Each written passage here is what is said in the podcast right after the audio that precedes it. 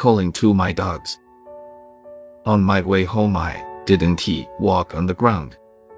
I was way up in the clouds just skipping along. With a song, I told the sycamore trees and the poppy gray squirrels how happy I was. Little Ann sensed my happiness. She pranced along on the trail. With a doggish grin on her face, she begged for a piece of candy, which I so gladly gave. Even old Dan felt the pleasant atmosphere. His long red tail fanned the air.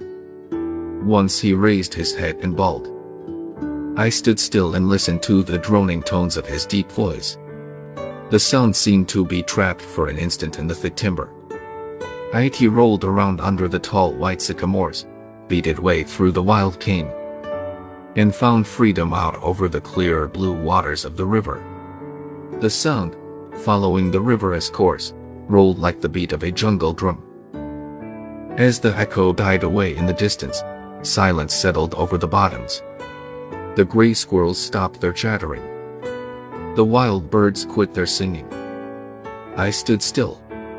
No sound could be heard. It seemed that all the creatures of the wild were holding their breath. I gazed up to the towering height of the tall trees. No leaf was stirring. The silence seemed strained and expectant, like a young boy waiting for a firecracker to explode. I looked at old Dan. He was standing perfectly still, with his right front foot raised and his long ears fanned open. He seemed to be listening, and challenging any living creature to make a noise. The silence was broken by the wee ee of a red-tailed hawk. This seemed to be a signal. All around me the happy atmosphere resumed its natural state. I heard the bam, bam, bam of a woodpecker high in the top of a box elder snag. The cry of a kingfisher and the scream of a blue jay blended perfectly with the drum-like beat. A barking red squirrel, glued to the side of a hackberry tree, kept time to the music with the beat of his tail. Each noise I heard and each sight I saw was very familiar to me but I never grew tired of listening and watching. They were a God-sent gift and I enjoyed them all. As I skipped along, it was hard for me to realize all the wonderful things that had happened to me in such a few short years. I had two of the finest little hounds that ever bawled on the trail of a ringtail coon. I had a wonderful mother and father and three little sisters. I had the best grandpa boy ever. Had, and two top IT all, I was going on a championship coon hunt. IT was no wonder that my heart was bursting with happiness. Wasn't I the luckiest boy in the world? Everyone was just sitting down to supper when I got home. My sisters quit the table for the candy. I told them to divide IT equally. The oldest one asked if I wanted any of IT. No. I said, I brought IT all for you. Of course, I didn't he tell them about the four pieces I had in my pocket. They thanked me with their clear blue eyes. I guess it's pretty hard for a young boy to fool his mama. She took one look at me and called me over. She ruffled up my hair, kissed me, and said, If my little boy's eyes get any bigger they're going to pop, right out of his head. Now tell me, what are you so happy about? Before I could say anything, Papa chuckled and asked, What is going on between you and your grandpa? What are you and that old man cooking up now? As fast as I could talk I started telling about the big coon hunt. I told how hard Grandpa had been working to have my dogs entered. And how he had already paid my entry fee. Catching my breath and looking at Papa, I said, We're going in his buggy, and he wants you to go. I waited in silence for his reply. Papa sat there staring off into space sipping his coffee and saying nothing. I knew he was thinking. In the silence I was sure I could hear my heart thumping. I said, Papa, please go. We'll have a lot of fun, and besides the winner receives a big golden cup. He scratched his head and said, Billy, I'd sure like to go. But I don't see how I can with all this work around here. I was beginning to think that Papa wasn't he going to go. Then Mama started talking. Work. She said. Why? All the work is practically done. I don't know of one thing you couldn't he put off for a few days. Why don't you go? You haven't he been anywhere since I don't he know when. ITS not only the work I am thinking of. Papa said. ITS you and the girls. Why? Don't you worry about the girls and me. Mama said. We'll be alright. Besides, ITLL be several months yet before I need any help. When Mama said this, IT dawned on me. I had been so busy with my coon. Hunting I hadn't he noticed anything unusual. Mama's tummy was all swelled up. She was going to have a baby. I felt guilty for not having noticed. I went over and put my arms around her and kissed her. Papa spoke up. ITS sure going to be a big hunt. He said. I heard something about IT up at the store one day. Grandpa said there would be hunters there from everywhere. I said. And some of the best coon hounds in the country. Do you think you have a chance to win the cup? Papa asked. I started to answer him when the little one piped up. They can beat Old Dan and Little Dan. She said. I just bet they can tee. Everyone laughed at her serious remark. I would have kissed her but she had candy, cornbread, and molasses all over her face. I told Papa I didn't he know how good those dogs were. But there was one thing I did know.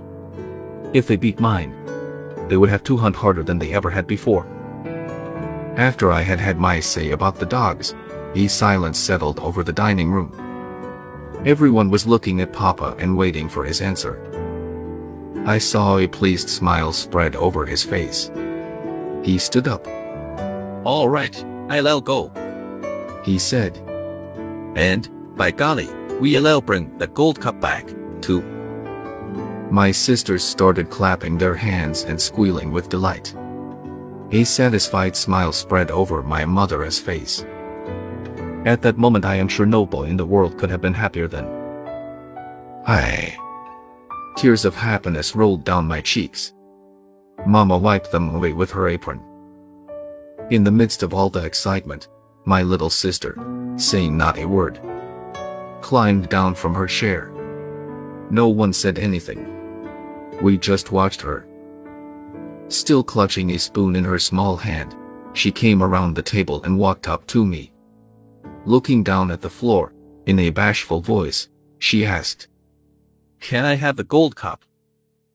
Putting my finger under her sticky little chin, I tilted her head up. I smiled as I looked into her clear blue eyes.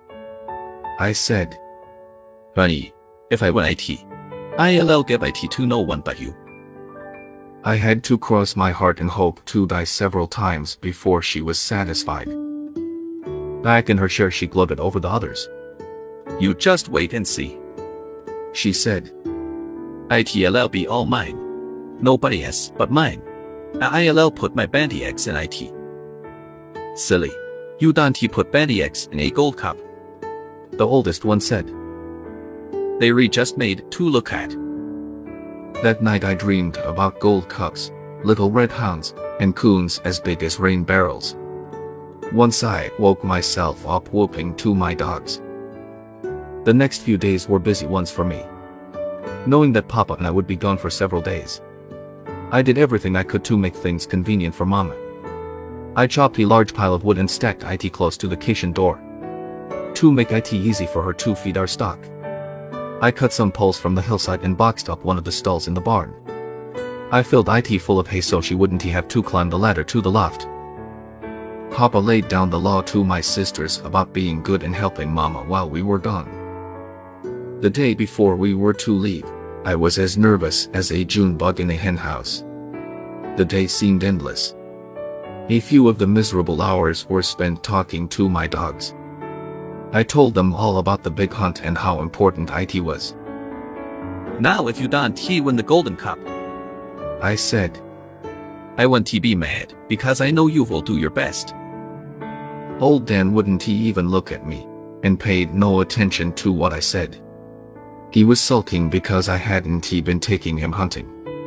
When I talked to little Ann, IT was different. She listened and seemed to understand everything I said. I dreaded to go to bed that night. I thought sleep would be impossible. I must have been more tired than I thought I was. I fell asleep almost immediately. Old Red, a rooster, woke me at daybreak, crowing his full head off. It was a beautiful morning, clear and frosty. After a good breakfast, we kissed Mama goodbye and started for the store. I am sure there were a lot of coon hunters in those Ozarks. But on that morning none could have felt as big and important as I. Walking along by the side of my father. I threw up my chest and tried hard to keep pace with his long strides. He noticed and laughed. You LL have to grow a little bit. He said. Before you can take steps that long. I didn't he say anything. I just smiled. Hearing a noise overhead, I looked up. The gray ones were winging their way southward. I listened to their talking and wondered what they were saying. Looking to the mountains around us, I saw that the mysterious artist who comes at night had paid us a visit. I wondered how he could paint so many different colors in one night, red, wine, yellow, and rust. My dogs were trotting along in front of us. I smiled at the way their hind quarters shifted to the right. Little Ann would jump and bounce and try to get old Dan to play. But the solemn old boy just jogged along, heedless of everything. You know, Papa said. She doesn't even act like a hound. She is bouncing and playing all the time. Why? She acts more like a little pup than a hound. Yes, I know. I said. I've noticed that myself. But you know one thing, Papa. She is the smartest dog I've ever seen. Why? Some of the things she does are almost unbelievable. Yes, I know, said Papa. But still it is strange, very strange. There is only one thing wrong with her, Papa. I said. Yay, what is that? He asked. You want he believe it? I said. But she is. Gun shy. How do you know she is gun shy? Papa asked. I didn't know for a long time. I said. Until one day when I was hoeing corn down in the field by the old slough. She and old Dan were digging in a bank after a groundhog. Across the river some fishermen started shooting a gun. It scared little Ann. And she came running to me, shaking all over. Ah. Uh, Papa said. Maybe you just thought she was scared. No, I didn't he, Papa. I said. It happened again up at the store one day. Grandpa shot a chicken hawk.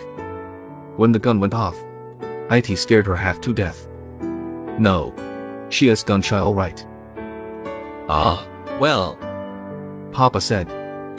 That doesn't he mean anything. A lot of dogs are afraid of guns. I know. I said. But you wouldn't think she would be that way. I believe if I had a gun of my own I could break her of being gun shy. Papa looked at me. He said, From what your mother says, you won't be getting a gun for some time yet. Yes, I know. I said. When we reached the store we saw the team was already hitched to the buggy and was standing in front of the store.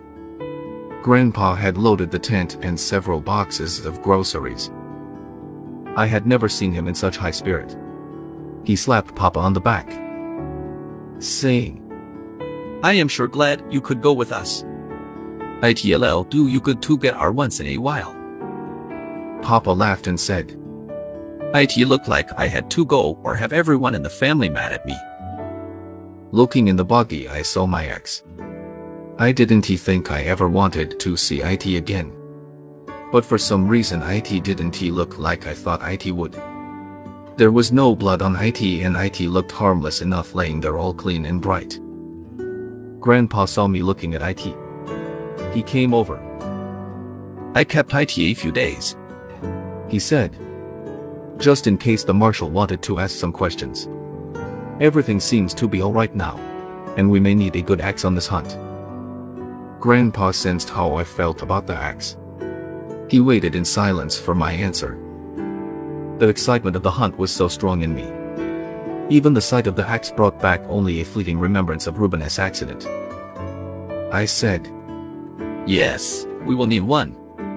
Besides, IT's a good one and there is no use in throwing IT away. Grandpa laughed, reached over, and screwed my cap around on my head, saying, That the boy. That is what I wanted you to say.